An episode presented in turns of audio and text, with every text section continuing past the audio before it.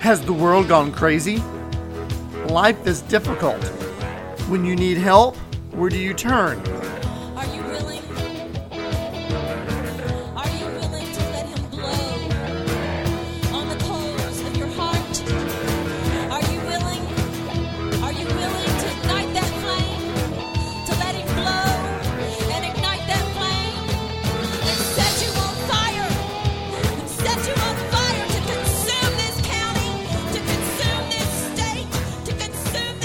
Welcome to Christian Impact, impacting your life with spiritual truth. I am Dr. Kelly Blanton, and I'm sharing practical truths in the Bible that can truly change your life. Today is April 12th, 2023.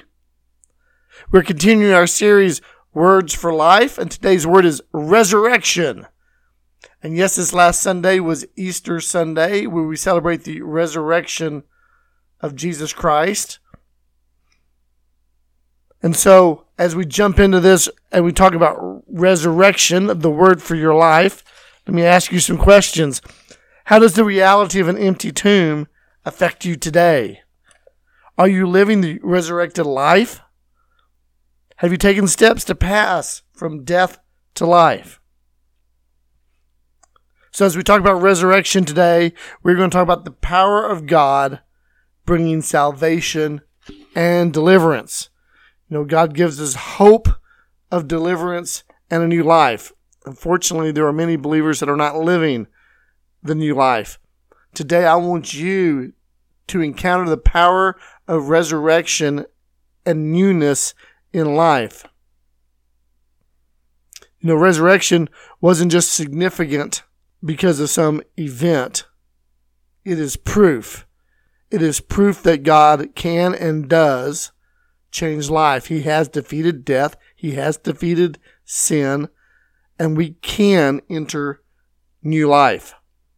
So let's do that today. Father, I just pray that you would open the ears and hearts, that we would move into the new life that you have for us today in Jesus' name.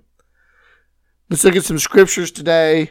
We're going to start with Matthew 28, verses 1 through 10.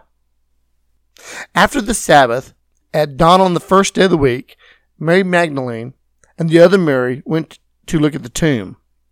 There was a violent earthquake, for an angel of the Lord came down from heaven, and going to the tomb, rolled back the stone and sat on it. His appearance was like lightning, and his clothes were as white as snow.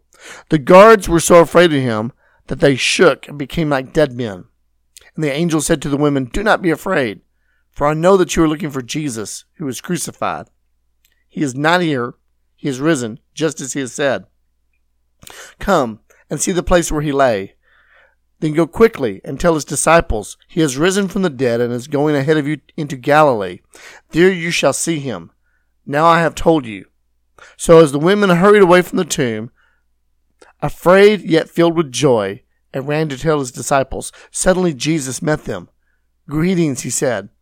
And they came to him, clasped his feet, and worshipped him. Then Jesus said to them, Do not be afraid. Go and tell my brothers to go to Galilee. There they will see me. So here we are celebrating the resurrection. And these verses, these 10 verses we're looking at, they give us the encounter that begins to change history for us. You know, these ladies, they, Mary and Mary Magdalene, the other Mary, their eyes and ears were able to confirm what maybe their hearts and their heads were feeling and thinking. Jesus confirmed it. I want you to imagine what would it have been like to be one of them that day?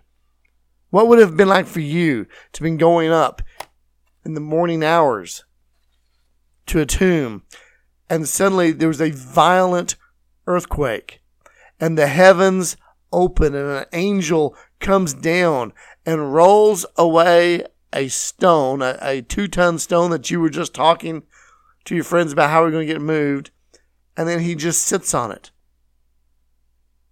He rolls away and sits on his his appearance, his face looks like lightning.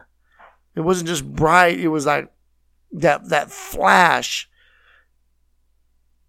The guards that were there that, that are supposed to fight off stuff to keep the dead body, they they they freak out, they're afraid, they fall down like dead people. They run. How would you have responded to this? The earthquake, the heavens opening, the angel, the stone, the guards running away. What what would you have done? And you see, it's in this moment that Jesus says, Do not be afraid. He verbalizes in the passage probably what the woman's, what the, these women were feeling fear. He said, Do not be afraid. And he says it twice. Actually, the angel says it once, do not be afraid, but then Jesus says it, do not be afraid. And I want to point that out because when you see something happen twice in Scripture, it's because God's trying to communicate something to us. Do not be afraid. You know, and, and here's these women, you know, all their careful planning for what they were going to do that day has just gone out the window. Do not be afraid. God has a way of reminding us in the midst of chaos, in the midst of hopelessness, when our plans, our dreams look dead, God has a way of reminding us that He's still in control. He's still engaged in our everyday life. And often I ask the question I asked at the beginning how does the reality of an empty tomb affect you? We're celebrating it this Sunday. Some people will celebrate it for a week. How does this affect you? I want us to look at a passage from Acts. Acts chapter 10, verses 34 through 43. Then Peter began to speak. Now I realize how true it is that God does not show favoritism, but accepts men from every nation who fear him and do what is right. You know the message of God sent to the people of Israel, telling good news of peace through Jesus Christ, who is Lord of all. You know what has happened throughout Judea, beginning in Galilee after the baptism that John preached, how God anointed Jesus of Nazareth with the Holy Spirit and power, and how he went around doing good and healing all who were under the power of the devil, because God was with him. We are witnesses of everything he did in the country of the Jews and in Jerusalem. They killed him by hanging him on a tree, but God raised him from the dead, and on the third day has caused him to be seen. He was not seen by all people, but by witnesses whom God had already chosen, by us who ate and drank with him after he rose from the dead. He commanded us to preach to the people and to testify that he is the one whom God appointed as judge of the living and the dead. All the prophets testify about him that everyone who believes in him receives forgiveness of sins through his name. So here Peter is preaching a gospel message. Like many men of God, like many ministers, like many pastors, on Sunday they will preach a gospel message that Jesus died on the cross for your sin. There's forgiveness, the power of God. But he uses a phrase twice in here. You know. You know the message God sent to the people. You know what has happened. You know. You know. Have you ever went to tell somebody something that you thought was pretty exciting and they go, Oh, I know that. I know that.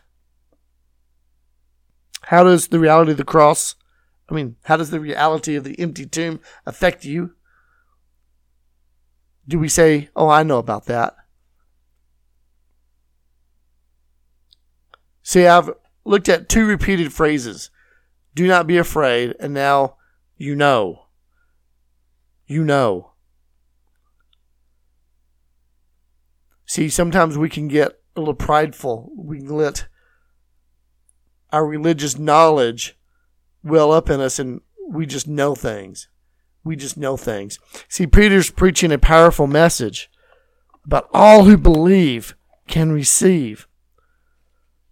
But you know what's happened. Why is he having to preach to people who you know? Because the people who you know aren't really living out that life. They're not being affected by the empty tomb. It's just another event. It's just another day. It's just another season. Brother and sister in Christ, I'm speaking to you out there. Or, have you gone to a church service this week and just sort of sang the songs, remembered the story of the resurrection, but it was just another day? Or has the fact that the tomb is empty made a difference in your life? Search your heart. I want you to answer these questions because I want you to experience new life in Christ. And there's something about religion that steals your new life and it just becomes a you know, a you know.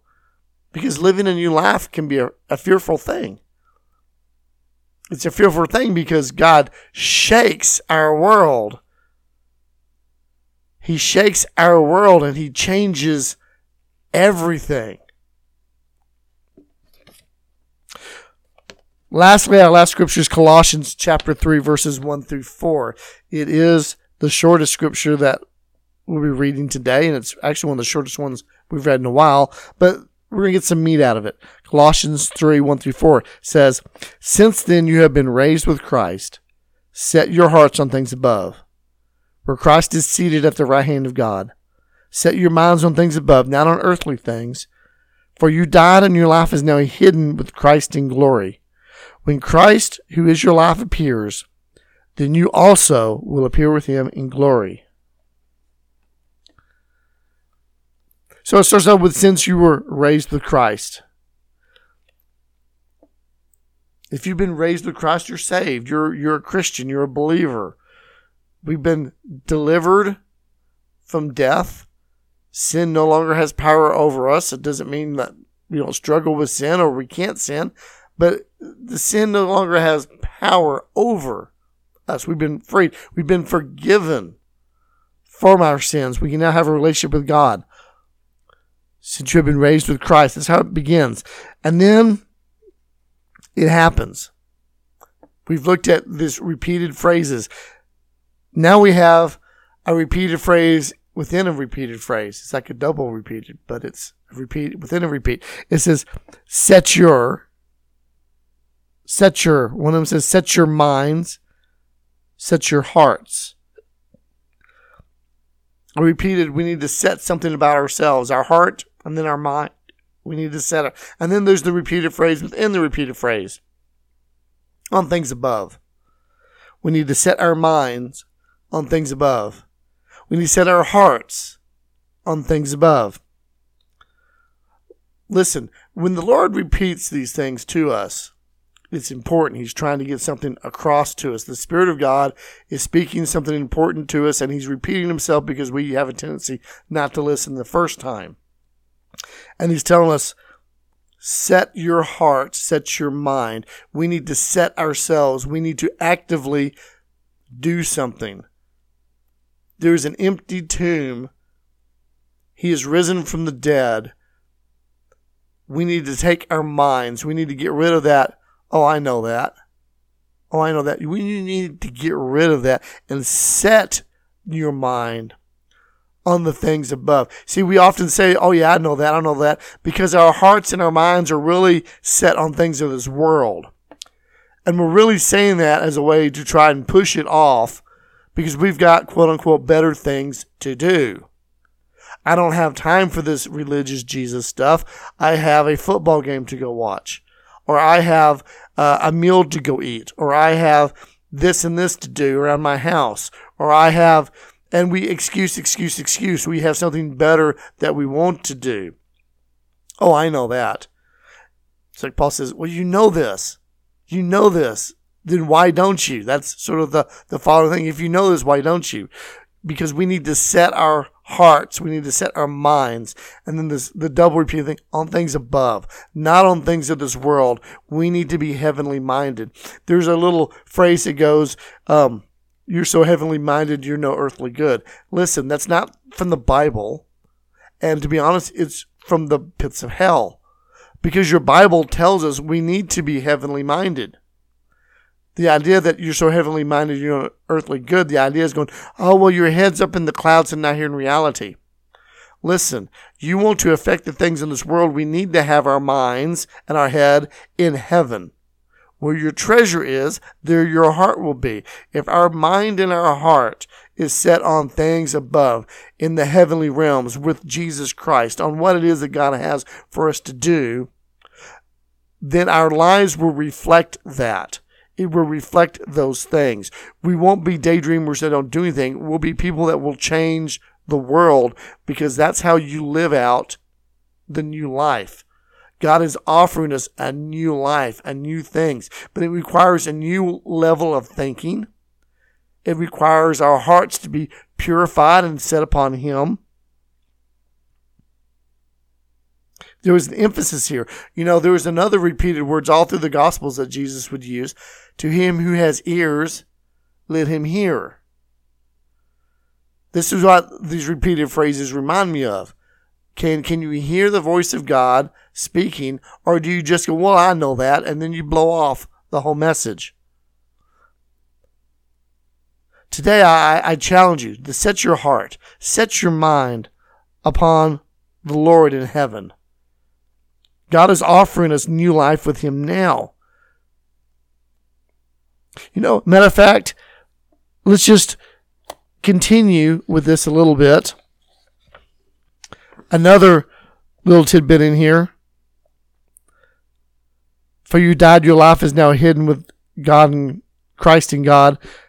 When Christ, who is your life, appears, then you will also appear with him in glory. You know, there's this double appear, appear, you know, and this appear is not so much like visually, like I see it appear.